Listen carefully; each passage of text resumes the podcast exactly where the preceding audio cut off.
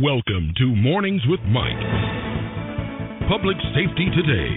Grab a coffee and sign up to receive your call in information. Be a part of the show. For more information at any time, please visit www.tapsti.org.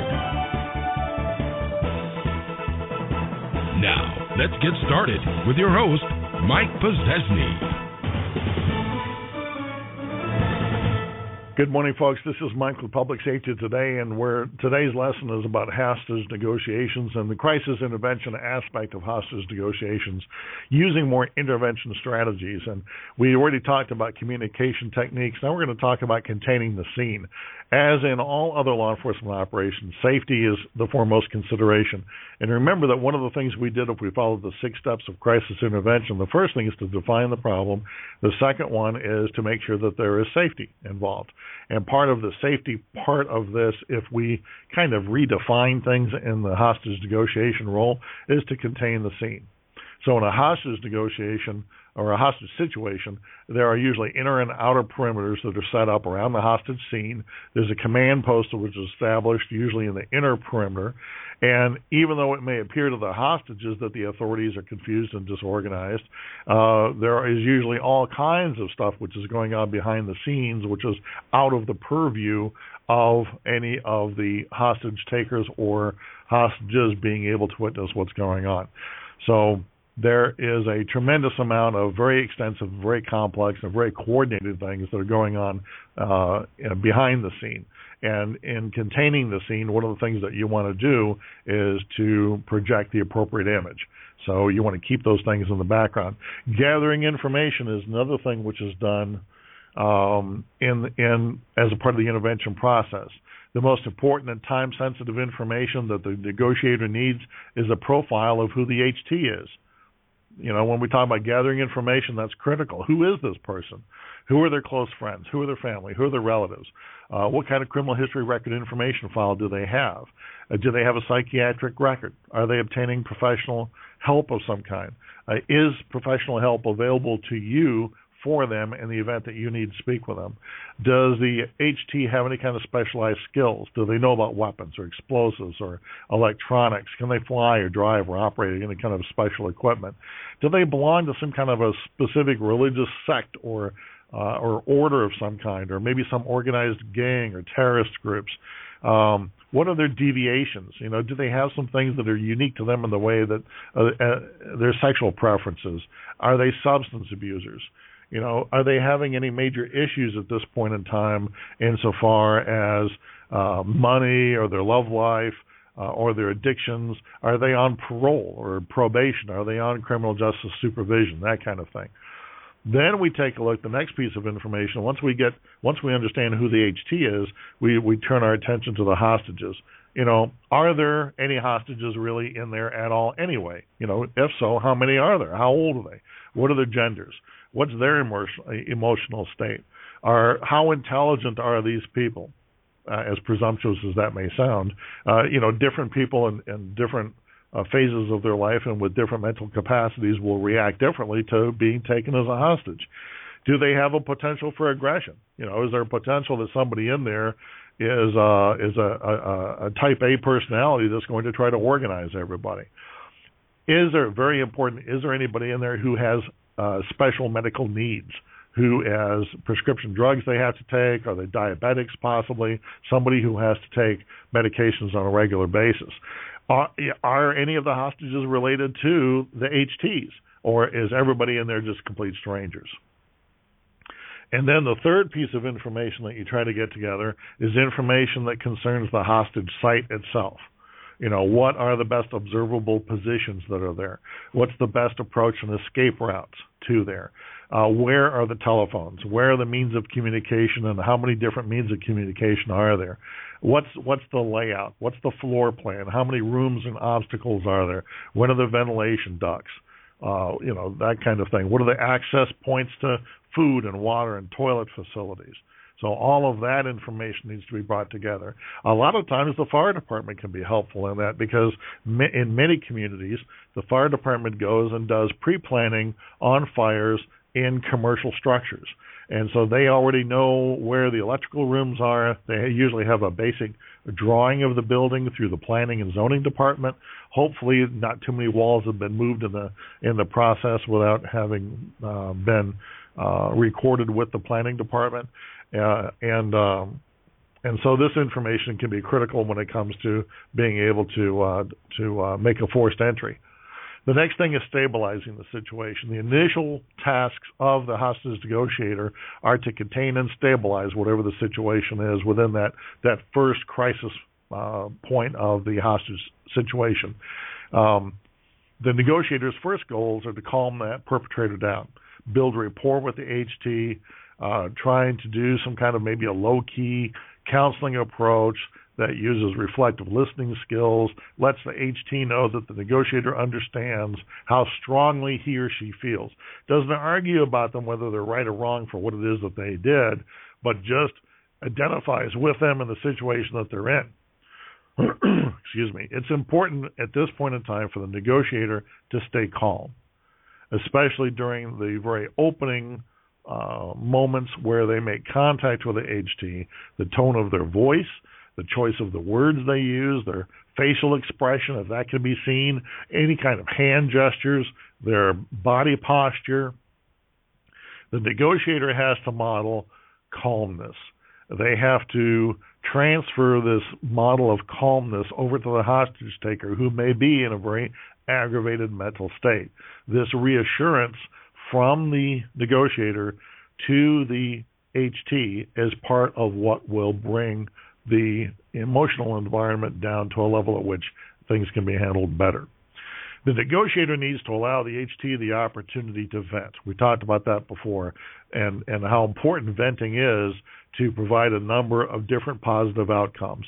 The, the HT's continued talking will permit the negotiator to identify more about the HT's mental state, any personal problems that they have, and to assess the general atmosphere of the overall situation. So the communication that's coming out of that hostage taker is critical to being able to understand both short and long term goals and objectives of managing the hostage situation that will be realistic. It's also very difficult for the hostage taker to remain emotionally charged and aggravated and at the same time have long involved conversations with the negotiator about his or her problems. One of the best ways to keep that perpetrator engaged is like any other crisis intervention situation, and that is to ask open-ended questions. There's a there's a there's a caveat to this though, in that the negotiator has to be careful not to intrude on the hostage taker's psychological space. You know, you can't really say you don't want to get involved in causal dynamics that will cause the HT to become hostile and agitated. You know, um, you don't want to talk about their mother and father putting them down in life and trying to show that they're the big man now. You don't want to do things like that that are going to aggravate the situation. You don't want to provoke them. So arguing, making demeaning remarks, rejecting their demands, you know, outright, uh, any kind of sudden surprises, those things are exactly the wrong things to do. Any signs of increased agitation or aggression on the part of the HT need to be monitored and noted, and your actions changed immediately. Any disjointed speech, uh, speech which is sped up, um, if you can see them and see flared nostrils or uh, shaking of fists or pounding or things that appear as though there's a lot of anger taking place, are all obvious indicators that the negotiator needs to cool the situation down a little bit. Maybe ask questions that are completely irrelevant, irrelevant to the situation, um, so that the perpetrator is kind of caught off guard and you know talks about something that that is non-aggravating to them by by being a good crisis interventionist and seeing the problem through the hostage taker's eyes, the negotiator then tries to build rapport with the perp. So if you use owning statements, I statements, you can establish a relationship with the hostage taker. Things like, you know, I can sure understand that, man. I put in a lot of hours, I do good work, but you know, my my boss just doesn't he doesn't he, he doesn't care. You know, sure seems like nobody's grateful for anything around here. Those kinds of things. Um, you know, is that the way you feel about your job? Tell me about your job. How do you feel about your job? Uh, genuine, be genuine about what it is that you communicate about your own life to the hostage taker and establish that relationship and instigate reciprocal disclosure on the part of the hostage taker so that you can learn what it is that might be bothering them. Remember that the the goal of this situation as a crisis interventionist is not a tactical conclusion. The goal of this situation is to save lives. And by listening and reflecting and restating things back to the hostage taker, 95% of the incidents across this country result with nothing adverse happening to the people who were involved. Um, so by you pacing the dialogue and being very purposeful in what you're saying, it works in your favor. The hostages might be getting all depressed about it. The hostages might be irritated that things are just dragging on and on and on. It's like, my gosh, why don't you people get things over with? Well, then that's fine. You know, the fact that they're not going to be your friends and send you birthday cards years down the road is is their problem. You, as the professional, understand that time will wear down the hostage taker's resources faster than it does yours. The lack of sleep, uh, hunger, thirst, the tension, the anxiety that uh, eventually will wear and wear on them, and your calm reasonableness uh, will be part of that problem solving process that helps you to break an impasse between you and them. So, a good negotiator is just like a good crisis interventionist. You restate, restate the hostage taker's ideas back to them. That helps to clarify both to the HT and to you what's really being said. It helps to build rapport with the HT because then he or she knows that you're actually listening to them and they know that their words actually mean something and that they count for something insofar as you're concerned. So then you can persuade the hostage taker to give up. You know, the ultimate mission of you of you is to persuade the HT to give up without harming anybody, right? So there's there's a number of guidelines that we need to go through to um, to start working in that direction. You can start by negotiating smaller issues, foodstuffs, medicines, cigarettes, those kinds of things. You have to make it clear that the HT doesn't get anything without giving something in return. And this is a time honored and tested kind of thing, which is a part of the process. And then once a deal is made, then the HT can, you know, another deal can be made with the HT. Uh, but this this technique is used to be able to work your way toward being able to get a commitment with these folks. The less attention you pay to the hostages in this dialogue, generally the better. Continuous reference to the hostages exaggerates the HT's sense of importance of those hostages, may turn his or her attention to them, and steer the dialogue away from the resolution, which has got to be what you focus on. The only time that there is an exception to that rule, for the most part, uh, is when there has been an attempt by the negotiator to foster the Stockholm Syndrome. Any action that the negotiator can instigate to emphasize the human qualities of those hostages to the HT needs to be considered. For, exa- for example, if it has seen that the HT has had the hostages put bags over their heads, which dehuman- dehumanizes those hostages, you need to work your way through that because once that bag is put over their heads, it's much more easy for the hostage taker to regard them as non human and to go ahead and kill them or, or do something else to them. It's very important that the negotiator attempts to make those captives appear as human as possible to break through uh, those kinds of things. The uh, the negotiator should try to convince the hostage takers that their hostages are actually useless in the whole situation. You know, you can use closed end questions to kind of force these yes or no answers that don't allow for a lot of the emotional diatribe to steer them in a direction where that's what it is that they consider to be the case. There is a time that will come where the negotiator has to cl- clearly state to the hostage taker what the facts are and to give the HT their conclusions. Uh, some things can't be negotiated. You can't negotiate firearms. You can't negotiate exchange of hostages. You can't usually negotiate drugs. Uh, if if drugs are part of the negotiation package, then it's highly recommended that a physician get involved to give you some idea of what the effects may be before they become a bargaining tool. Usually, friends and family and clergy, a lot of things that you see in the movies, a lot of times those those folks should never be brought to the scene. A lot of times, uh, they don't want to, you don't want to bring them to the scene because the hostage taker may kill one of those people. It may be one of those people that lit the fuse that started this whole situation to begin with.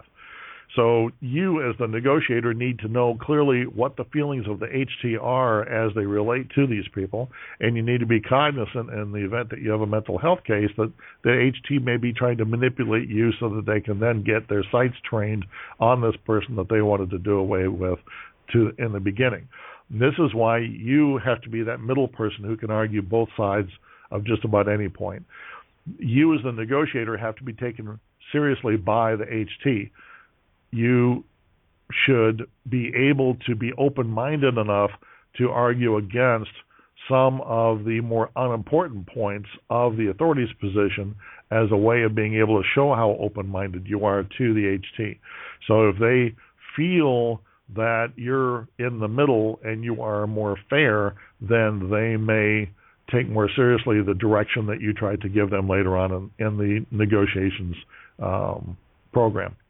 So the, a combination of delaying compliance, uh, minimizing counter arguments, promoting active listening with the HT are excellent techniques when you're negotiating. Uh, negotiations get down to the finish line. If you delay compliance, the negotiator proposes um, with the HT that they not make up his or her mind immediately. You know, you tell them, well, think it over, see whether or not uh, that they will see it your way at some future point. Maybe break off the communications for a couple of minutes, give them an idea to kind of think things over. Immediately, you should follow up by offering some kind of weakened counter argument to the proposition that you just gave. And those counter arguments compromise and weaken the HT's own arguments. So what you're actually doing is you're building in a backup plan where you have an argument, you propose it, then you say, well, that might not work. You offer counter arguments. The HT has already come up with counter arguments, but now you've undermined the counter arguments they've already spent some time investing themselves in, and your counter arguments are ones that they might actually use. So passive listening, when you're in the problem solving process, uh, is not going to help very much. Active listening will help. The perp should then be asked to think about their position of what the consequences might be, and then you work through collaborating this to a successful end. Um, it might seem irrational to do this, but the negotiator should agree with the demands that may in reality benefit the authority's position because those points may then be used to garner concessions on down the road. It might be, you know, where you say something like, well, you know, you want a car instead of a bus, but I don't think my boss is going to like it. So it appears as though you reluctantly agreed with the demands of those people who are above you, quote unquote, who are the quote unquote authorities. Uh, but then later on down the road, that enables you to be able to uh, compromise that down and, and to work in favor of the HT. You should refrain from making suggestions unless it's absolutely necessary. You want the HT to be in a decision making mode. That that HT is the one who has to make movement.